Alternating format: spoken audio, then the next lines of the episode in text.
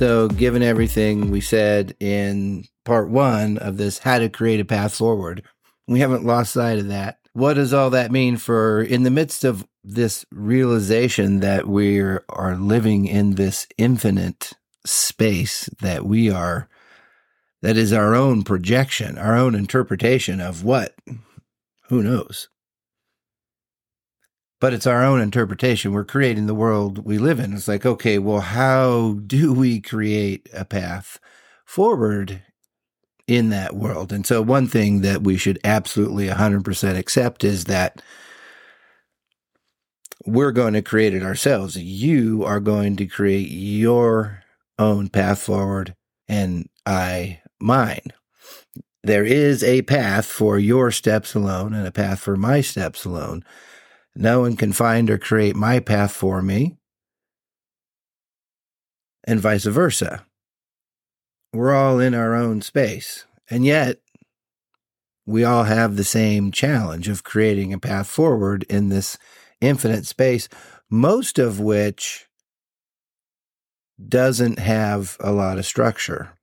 I mean, our our own consciousness being infinite, how much of it have we explored, really? How far have you traveled into the depths of your own mind?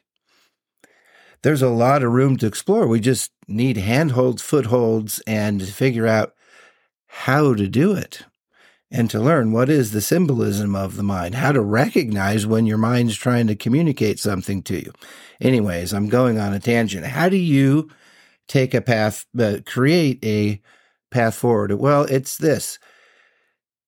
It's to recognize that you are going to create it, but your ego is not. me in my normal, whatever, mildly arrogant consciousness that I go through my days with, that's not the part of me that's going to create my path forward into the infinite. That's okay. No, we'll pass on that. The ego is not capable of creating it, nor would have the faith to do so, really, when it comes down to it. Whatever, it's not. But if you realize that you are so much more than your, you know, what you might normally call just your conscious mind that's dealing with things in the outside world all the time. On the inside, there's this vast, complex world that includes your unconscious mind and all these billions of computations that have to go on every second to form a word that comes out of your mouth without you having to make any effort. I really believe the thing we don't, that doesn't occur to us is that our ego will not create our path forward into the infinite. And if we consider that we are a much larger self, there's so much going on within us in the realm of inner space that we have no idea. No idea what our dreams are really about. We don't even remember them. That's a whole entire world there. I love referring to that dream space, probably because of my own distance from it. But we just, there's so much that uh, goes into making up our personalities that we're not choosing and never did choose. In other words, with our ego, with our conscious mind, we didn't choose those things. We're just kind of along for the ride.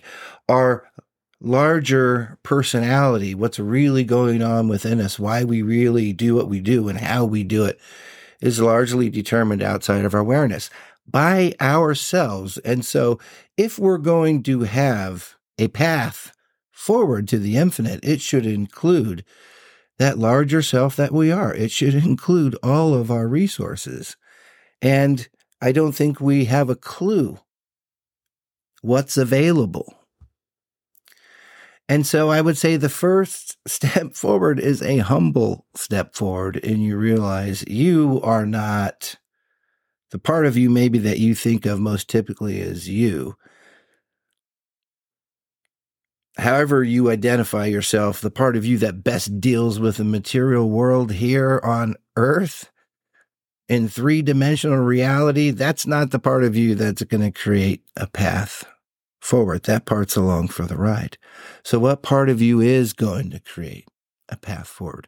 It's part of a, call it your higher self.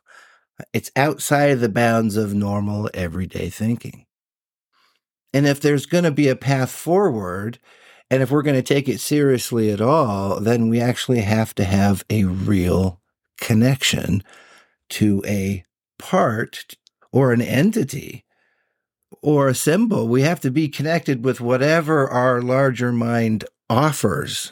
Because remember, this is an an offering from yourself where we have to look way beyond the bounds of what our everyday life is all about without losing too much touch with it, right? In other words, spirituality, inner exploration is supposed to make your life in the material world better, more functional, happier. So we're not going to lose touch with that. But we do have to make a bridge, if you will, to a different dimension than we're used to normally thinking in. And that would be in a way that makes the most sense to you. Is it God? Is it your higher self? Do you have a spirit guide? Do you have a wise part of you, like kind of an archetypal part? Do you have a still small voice in there that always whispers wisdom?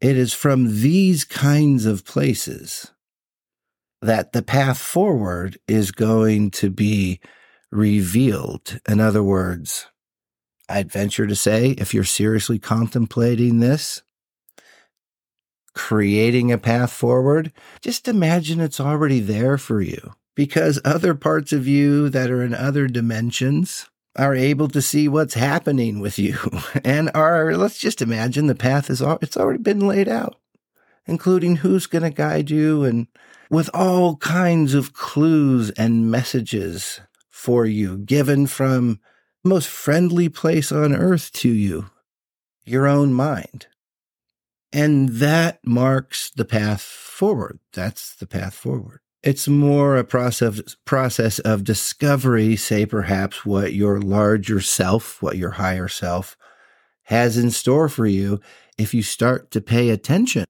And you're paying attention to things that are in a different dimension of thinking than your everyday material life, black and white, make sure the checkbook balances kind of thinking.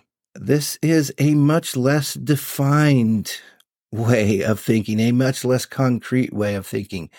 It involves a completely different part of the brain. It involves pure imagination. Boy, I go Willy Wonka a lot. This is the second podcast episode I've I've made a Willy Wonka reference. I'll just let you know, but it is pure imagination. You have to go with your imagination, and the part of you that balances the checkbook goes, "No, well, that's ridiculous. Fine, enjoy your imagination." But never take it seriously. And so you got to learn to, you know, take your imagination seriously and learn that it's harmless and set it free and so on and so forth. We got to free up our imaginations, right? Because if we're going to create a new path forward, for ourselves. How are we going to do it without our imagination? So there's a lot of prep. There's a whole process that goes uh, that's going on to create your own path forward. Well, it has to be yours. And if you don't have one, um, you're talking about blazing a trail through the virgin wilderness. So you got to prepare, you got to outfit yourself, and so on and so forth. But uh, it's a marvelous, marvelous journey to go on. So let's play around with those metaphors, I guess. I don't know, kind of don't know where I'm going from here probably enough for now.